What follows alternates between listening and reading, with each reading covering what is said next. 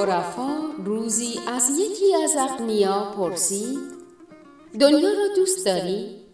گفت بسیار پرسید برای به دست آوردن آن کوشش می کنی؟ گفت بله سپس عارف گفت در اثر کوشش آنچه می خواهی به دست آوری؟ گفت متاسفانه تا کنون به دست نیاوردم عارف گفت این دنیایی که تا کنون با همه کوشش هایت آن را به دست نیاورده ای. پس چطور آخرتی که هرگز طلب نکرده و در راه وصول به آن نکوشیده ای به دست خواهی آورد؟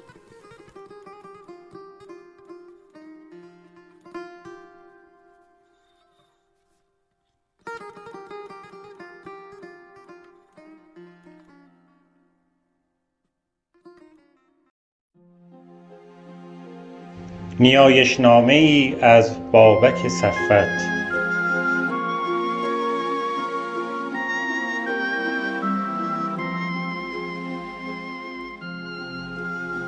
منت خدای را که مشام جان مشتاقان خویش را چنان از رایحه دلانگیز بوستان خود عطرآگین ساخت که ایشان را شوق پرواز از عالم ناسوت به لاهوت در دل اوست که آتش عشق خویش در جان سالکان طریق الله برافروخت. تا ایشان را از هر چه ناپاکیست بسوخت و چشم از هر چه غیر اوست بدوخت.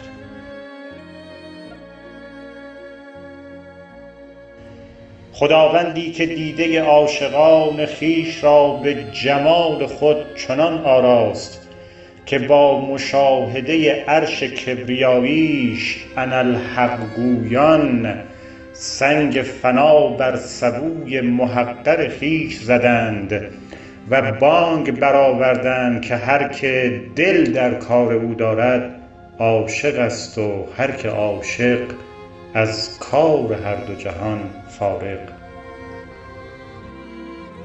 خدایی که نور اشراق و حکمت را در مشکات دل عارفان برافروخت. تا خاک بیزان عالم خاک از پرتو روشنایی آن ذرهای وجود خویش باز یابند و عاشقان سینه چاک از مدد انفاس مسیحاییشان تولدی دوباره یابند. الهی که دوستان خود را توفیق گذر از قیل و قال به وادی ذوق و حال میسر گردانید و ایشان را از تنگنای عرصه کلام و عبارت به دریافت اشارت بشارت داد. برکتش فایق است از مهر و کرم برخی او را به قدم مشاهده یابند و برخی از سر معاینه. الهی که نامش راحت جان هاست و یادش شفای دل ها ملکی که یک جرعه از شراب هستی اش هشیاری از سر زیرکان درافکند و یک کرشمه نازش هزاران یوسف مصری را سرافکند. الهی که یک سروش اهوراییش صد نقش در نگارخانه دل ببست و یک تجلیاش صد کوه طور درشکست خدایی که در دل دلشکستگان است گرچه در زمین و آسمان نگنجد و در همه جا عیان است گرچه از کثرت حضور در مکان نگنجد. پادشاهی که شاهان جهان را آرزوی گدایی بارگاهش آمد و رندان جرعه نوش را تمنای وصال و دیدن جمالش. هر دانای خردمند تقدیس گوی او و هر ذره هستی تسبیح گوی او.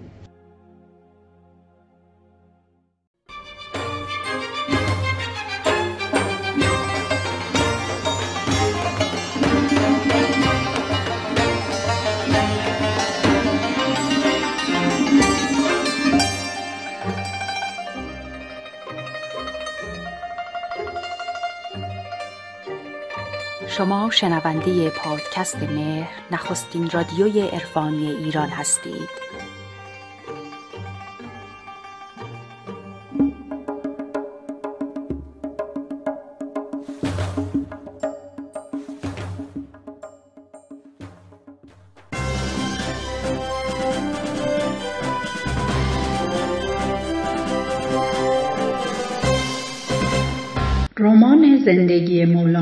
چاپ هشتم رسید.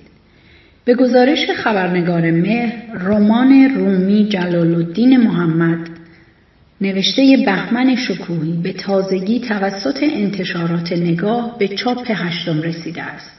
چاپ اول این کتاب در پاییز سال 97 به بازار نشر آمد و تابستان 98 هم به چاپ سوم رسید. داستان رمان از دوران کودکی مولانا در بلخ شروع شده و تا بزرگسالیش در قونیه ادامه پیدا می کند. آشنایی این فقیر با شمس تبریزی و تبدیل شدنش به یک عارف شیدا از موارد مهمی است که شکوهی در نگارش رمان در نظر داشته است. برهه تاریخی حمله مغول به ایران هم از معلفه تاریخی مقاطع مهم زندگی مولاناست که شکوهی در رومی به آن توجه کرده است. نویسنده رومی در فرازهایی واقعیت و افسانه را به صورت توأم روایت کرده است. چاپ هشتم این کتاب با 578 صفحه و قیمت 80 هزار تومان منتشر شده است. بشنو از ून्खाय मे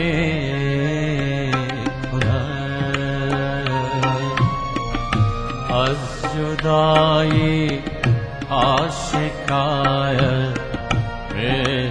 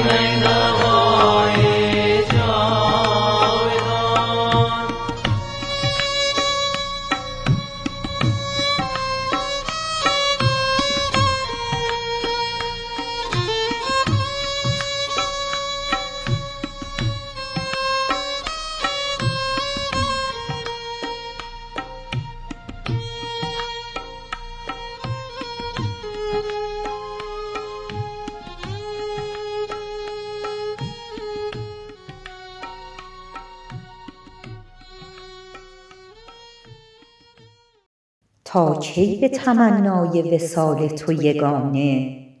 اشکم شود از هر مژه چون سیل روانه. خواهد به سر شب هجران تو یا نه؟ ای تیر غمت را دل عشاق نشانه.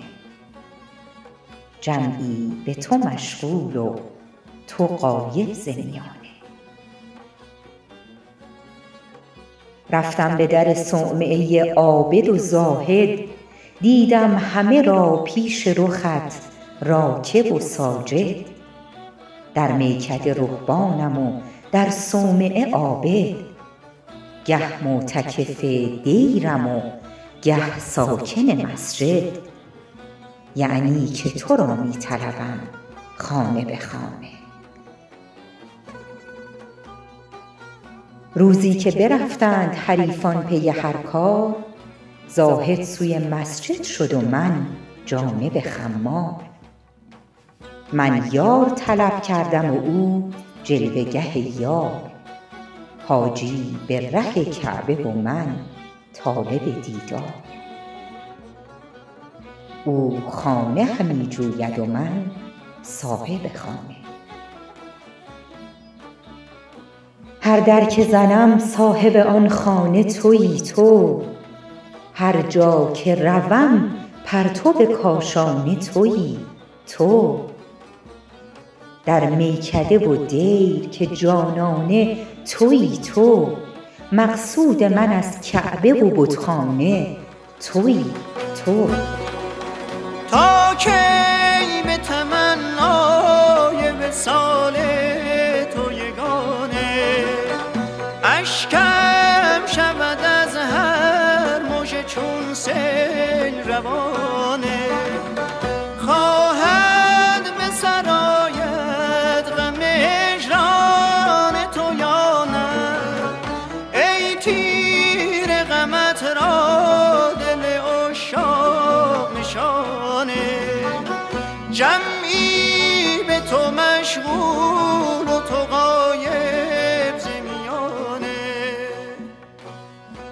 بلبل به چمن زان گل رخسار نشاندی پروانه در آتش شد و اسرار عیان دید.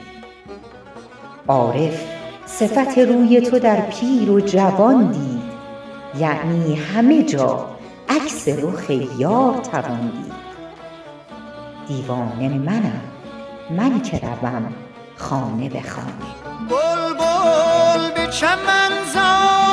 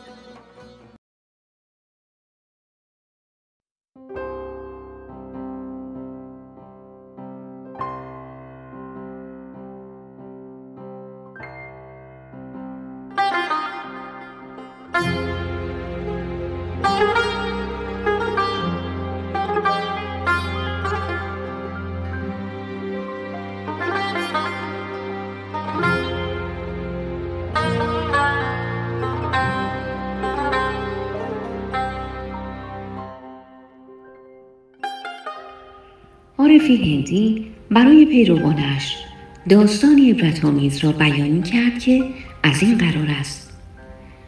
دختر جوانی بود که با خانوادهش در جنگلی زندگی می‌کرد. از آنجایی که قرار بود او فردا ازدواج کند بیرون رفت تا مقدمات مراسم ازدواجش را آماده کند. لیستی با خودش به همراه داشت. اول باید پیش خیاط می‌رفت. بعد شیرینی فروشی برای سفارش کیک. بعد باید برای هماهنگی به سراغ عاقد می‌رفت و بعد از آنجا هم به نزد عشقش. او خوشحال بود. خوشحال خوشحال خوشحال. در حالی که برنامه هایش را در ذهنش مرور می‌کرد به راه افتاد. با اشتیاق منتظر امروز و فردا بود. همینطور که با خوشحالی در جنگل مشغول قدم زدن بود ناگهان یک شیر با یک ببر وارد مسیرش شده و درست روبرویش ظاهر می شود. قبلا هرگز چنین اتفاقی نیفتاده بود. شیر خشمگین بود و با فاصله بسیار نزدیک نسبت به او قرار داشت. دختر می‌دانست که نمی‌تواند فرار کند. او فهمیده بود که به هیچ وجه هیچ راه فراری ندارد. شیر همانطور ایستاده بود و به دختر نگاه می‌کرد. به حدی به او نزدیک شده بود که دختر می توانست نفسهایش را هم حس کند. در آن لحظه وقتی شیر را دید قرارش با خیاط کاملا از ذهنش محو شد. قرار بعدیش با شیرین فروش هم محو شد. قرارش با عاقد هم محو شد. همه چیز محو شده بود. در آن لحظه حتی محبوبش نیز محو شده بود. و برای اولین بار او کاملا خالی بود. خالی خالی خالی خالی. من اینجا دیگر درباره ادامه این داستان صحبت نمی کنم. اما آن عارف در ادامه می گفت به شری که در مسیرتان ظاهر می شود خوش آمد بگویید. و منظور ایشان هم این بود که به هر آنچه که به تصورات و پیشفرزهایتان درباره زندگی پایان می دهد خوش آمد بگویید. به این شیر خوش آمد بگویید. چون این به سراغتان آمده است تا شما را بیدار کند.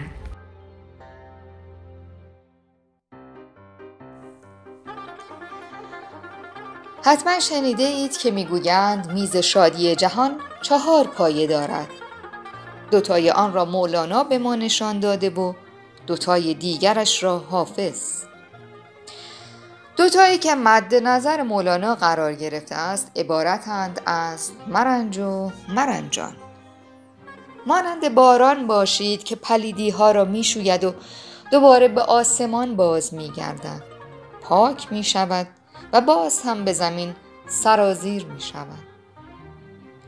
و دو مورد مد نظر حافظ عبارتند از بنوش و بنوشان.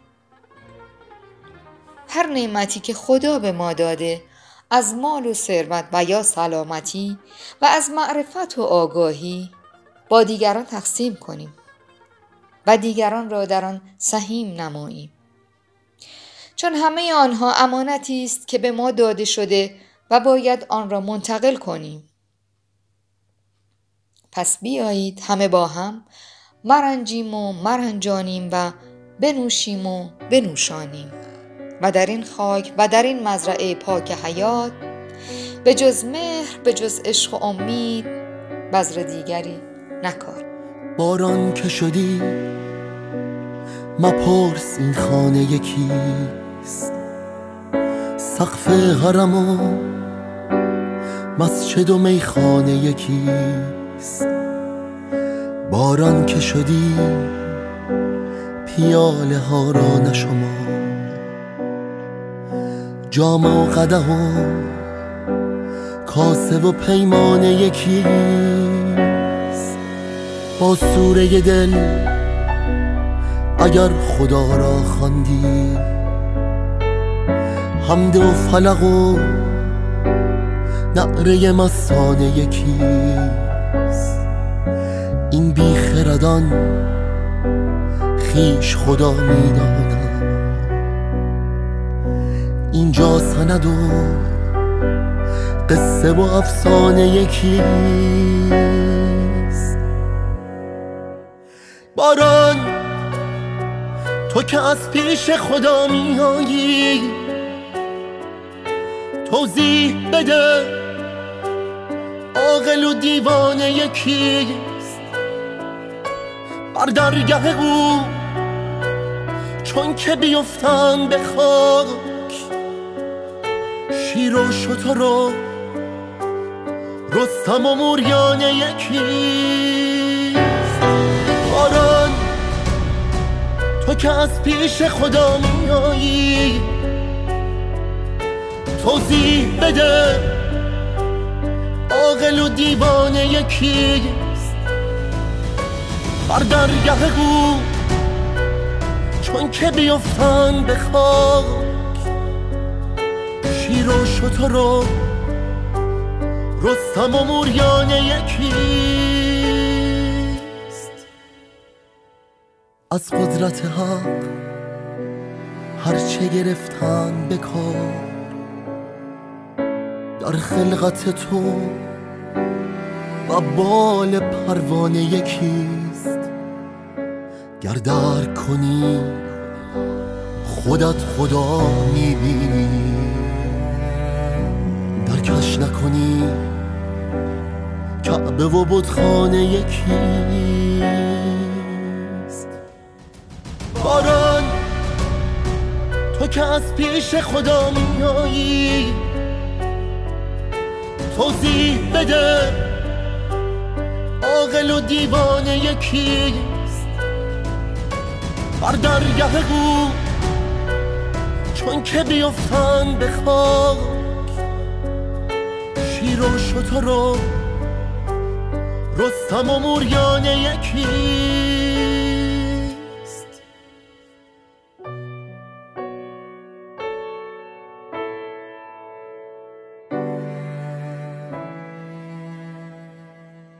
وقتتان خوش باد مقاله ای از بابک صفت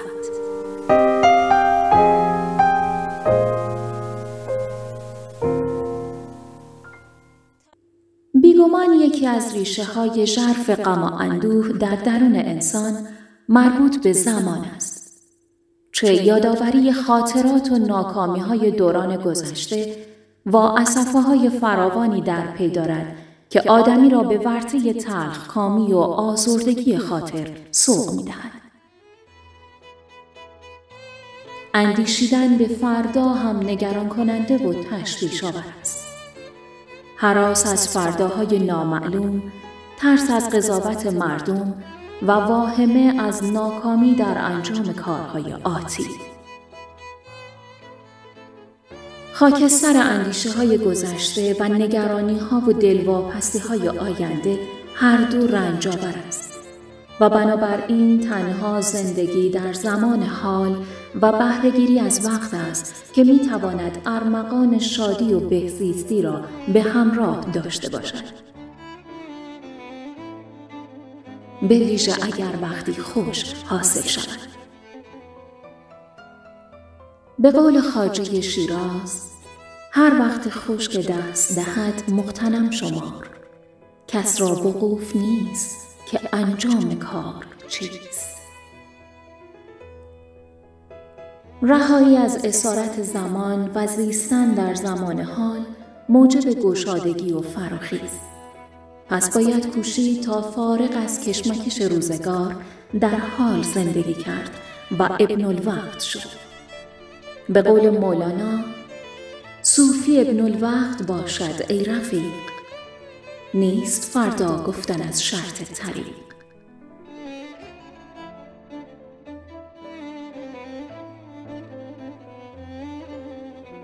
روزی فردی از بودا پرسید تو و شاگردانت چه می‌کنید؟ او پاسخ داد می نشینیم راه می رویم و غذا می خوریم. مرد گفت اما همه کس این کارها را می کنند. بودا پاسخ داد اما وقتی که ما می نشینیم می دانیم که نشسته ایم و وقتی راه می رویم می دانیم که راه می رویم. این یعنی متعلق و اسیر زمان گذشته و آینده نبودن. ما با مراقبه و تمرکز در زمان حال زندگی می کنیم. و این در حالی است که ما اگرچه در زمان حال هستیم اما یا درباره حوادث آینده میاندیشیم و یا قوتبر در خاطرات گذشته ایم.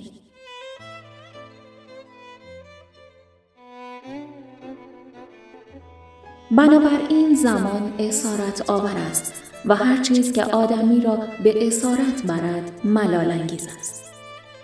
از همین روی عارفان در پی رهایی از همه بندها و از جمله بردگی زمان بودند. ابوالحسن خرقانی از جمله عارفانی است که بر این اسارت چیرگی یافت چنانچه می‌گوید خلق اسیر وقتند و ابوالحسن خداوند وقت در مبانی عرفانی وقت نوعی کشف و شهود و حالتی است که یک آن بر دل جوینده راه حق فرود می آید تا توجه او را از دیگر زمانها باز دارد. در چنین حالتی تنها دارایی انسان همان دم و لحظه می باشد. البته رسیدن به این دارایی و احوال خوش آرزوی همگانی است و در زندگی هر انسانی لحظاتی فرا می رسد که لمحه های آسمانی مشام جان او را نوازش می دهند.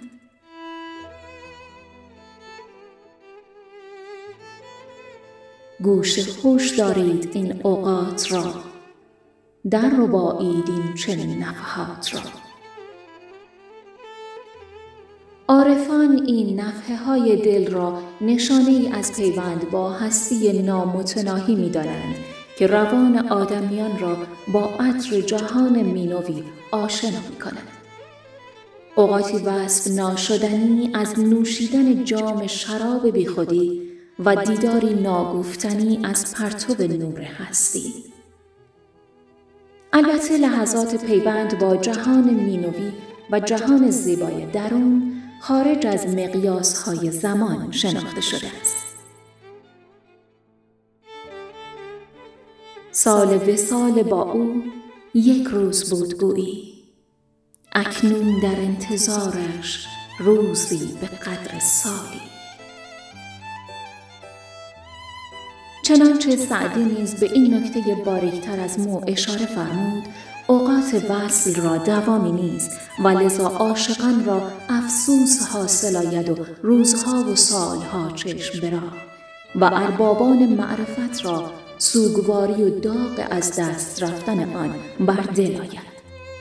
آنچنان که روزی در مجلس محمد جریری به ناگاه یکی از میان برخواست و گفت ای شیخ دلی داشتم بس خوش و صافی و وقت صاف و با نظام. آن حال بر من در شورید و برفت. حیلت چیست؟ گفت ای جوان مرد بنشین که ما همه در این ماتم نشسته.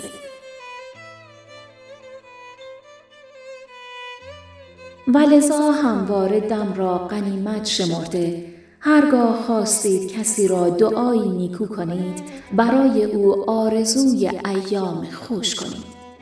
چنانچه نقل است یک روز درویشی نزدیک ابوالقاسم نهاوندی آمد و گفت شیخا مرا دعا گوی گفت خداوند تعالی وقت خوشت بدهد.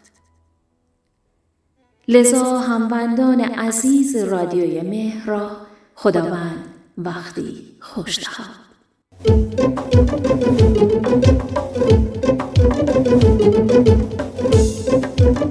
بعضی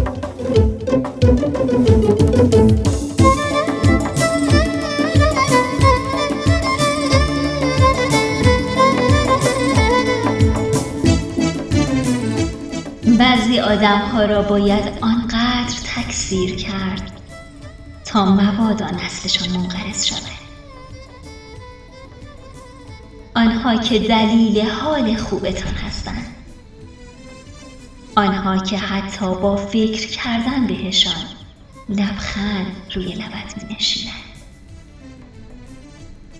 همان آدم هایی که در بدترین شرایط شما را تمام و کمال پذیرا بودند دارید اگر از این نایاب ها دو دستی بچسبیدشان.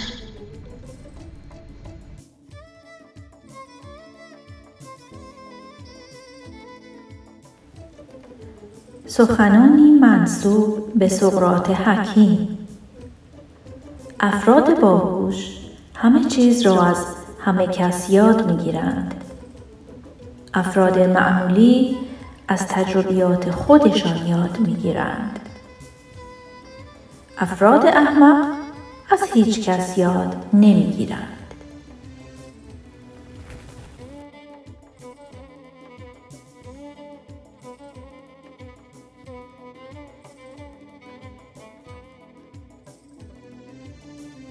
در حال خرید بودم که صدای پیرمرد دورگردی به گوشم. آقا این بسته نون چند؟ فروشنده با بیحوصلگی گفت هزار و پونصد تومن پیرمرد با نگاهی پر از حسرت رو به فروشنده گفت نمیشه کمتر حساب کنی؟ توی اون لحظات توقع شنیدن هر جوابی رو از فروشنده داشتم جز این که شنیدم. نه نمیشه. دورگرد پیر مظلومانه با غروری که صدای شکستنش گوشمو کر کرده بود بسته نون رو سر جاش گذاشت و از مغازه خارج شد. درونم چیزی فرو ریخت. هاج و واج از برخورد فروشنده به دوستم چشم دوخته بودم. از نگاه غمگینش فهمیدم اونم به چیزی فکر می‌کنه که من فکر می‌کنم. یه لحظه به خودم اومدم. باید کاری می‌کردم. این مبلغ بی نهایت ناچیز بود. اما برای اون پیرمرد انگار تمام دنیا به دوستم گفتم تا دور نشده این بسته نون رو بهش برسون. پولش رو حساب کردم و از مغازه خارج شدم. پیرمرد بینوا به قدری از دیدن یه بسته نون خوشحال شده بود که انگار همه دنیا توی دست داشته چه حس قشنگی. اون روز گذشت. شب پشت چراغ قرمز یه دختر بچه یه هفت هشت ساله با یه لبخند دلنشین به سمتم اومد. ازم فال می‌خری؟ با لبخند لپشو گرفتم و گفتم چند؟ فالی دو هزار تومن. داخل کیفم رو نگاه کردم. اما دریق از حتی یه هزار تومنی. با ناراحتی نگاش کردم و گفتم عزیزم اصلا پول خورد ندارم. با جوابی که ازش شنیدم درون خودم غرق شدم. اشکال نداره. یه فال مهمون من باشید بی اختیار این جمله چند بار توی ذهنم تکرار شد. یه فال مهمون من باش. یه فال مهمون من باش. از این همه تفاوت بین آدم ها به سطوح اومدم. صبح رو به خاطر آوردم. یه فروشنده بالغ و به ظاهر عاقل که صاحب یه مغازه لوکس تو بهترین نقطه شهر تهران بود از 1500 تومن ناقابل نگذشت. اما یه دختر بچه هفت هشت ساله فال فروش دوست داشت یه فال مهمونش باشم و از دو هزار تومنش گذشت. همین تلنگرای کوچیک باعث میشه ما آدما به همون ثابت بشه که مرام و معرفت نه به سن نه به دارایی نه به سطح سواد آدما. معرفت یک گوهر نابه که نصیب هر کسی نمیشه.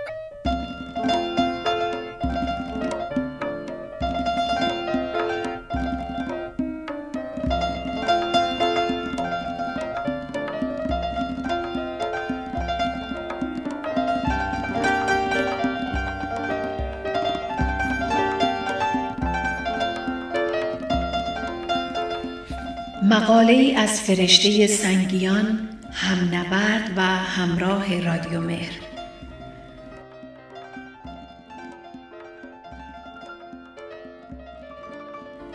از عهد ازل که بلیگویان تاختیم و تا به اینجا رسیدیم قلم امانتی بوده بس سترگ. آن که از مصاحبت نیکان و هوای اشراق بهره ای جسته و شمع انجمن صاحب نفسان بوده شهد کلامش نیز عیان خواهد بود. زیرا در بوستان چنان گلهایی پرورش یافته است.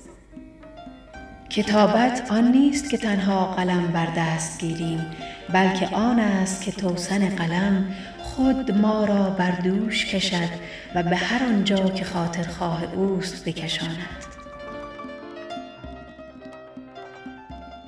کشتی قلم ریشه در اقیانوس وحی دارد که با قطب نمای یار روانه می شود. خوبان یا در کنج عزلت و با نور دل می نگارند و یا از خون دل دوات می سازند و در سماعی جانانه بی دفتر و بی فکرت با قلم زبان بر هستی عشق حق را رقم می زنند و فریادی مستانه آرند. هرچند قلم کفاف احوالات بیشمار آن واصلان را نمی دهد ولیک تا حدی عیار ذره ای از مکنونات قلبیشان خواهد بود که اینجا سخن از نقصانی در قلم نیست پیمانه درک عالمیان محدود است.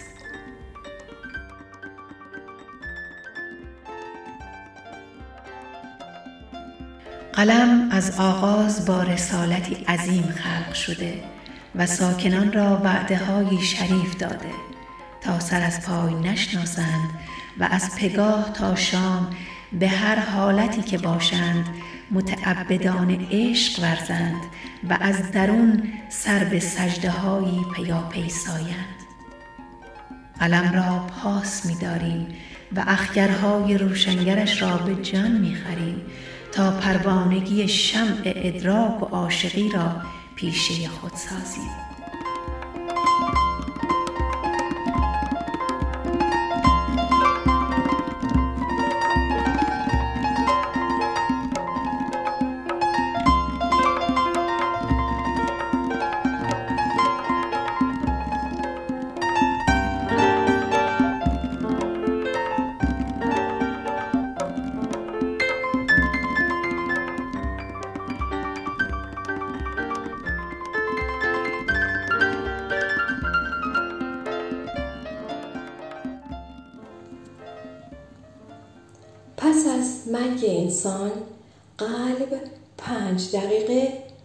مغز بیست دقیقه پوست دو روز و استخوانها تنها سی روز سالم میمانند.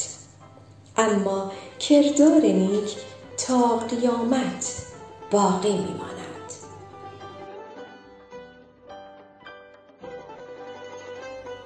از دیگران شکایت نمی کنم بلکه خودم را تغییر می دهم چرا که کفش پوشیدن راحت تر از فرش کردن دنیاست. مبارزه انسان را داغ می کند و تجربه انسان را پخته می کند هر داغی روزی سخت می شود ولی هیچ پخته دیگر خام نمی شود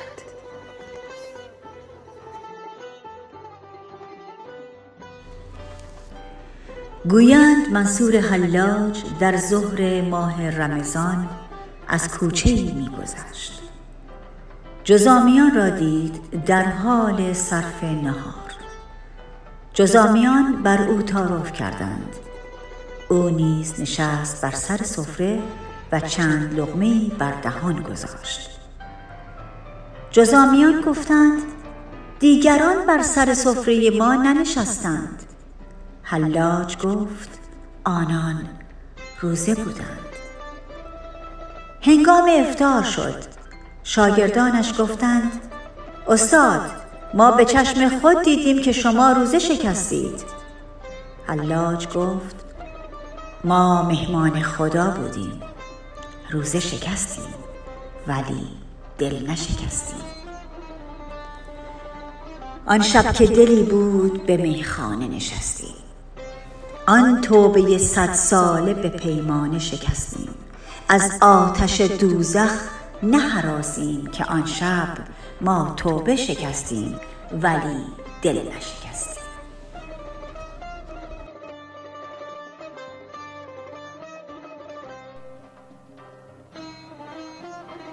سخنانی از عزیزالدین نصفی.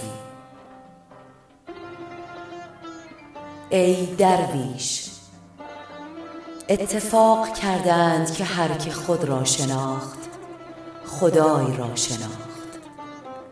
و هر که خود را شناخت عالم کبیر را شناخت. پس سعی در شناخت خود می باید کردن تا کمال خود حاصل کند.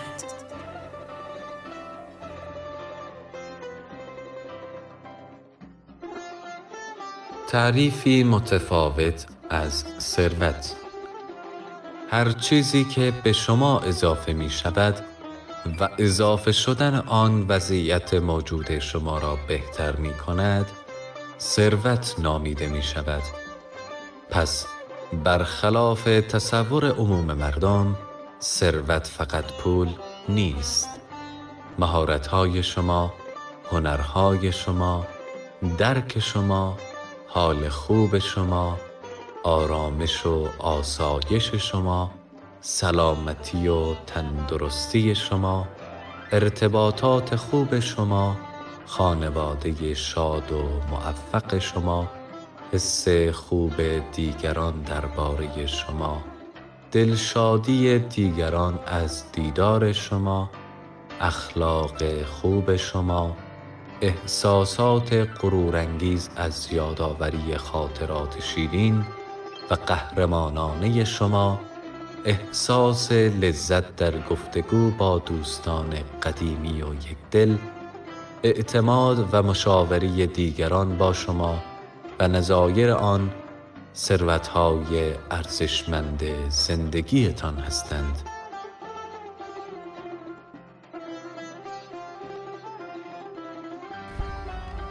تقدسگرایی سرمنشأ دیکتاتوری و استبداد است. هر چیزی که مقدس نامیده می شود یعنی شما دیگر حق ندارید. به راحتی درباره آن اظهار نظر کنید. و کوچکترین انتقاد به آن هزینه سنگینی در پی خواهد داشت. این مقدس می تواند هر چیزی باشد. یک کتاب یک انسان یک بنا و یک نظر. هیچ کس و هیچ چیز آنقدر مقدس نیست که نتوان آن را به نقد کشید. بنی آدم اعضای یک پیکرند که در آفرینش یک گوهرند بنی آدم اعضای یک پیکرند که در آفرینش یک گوهرند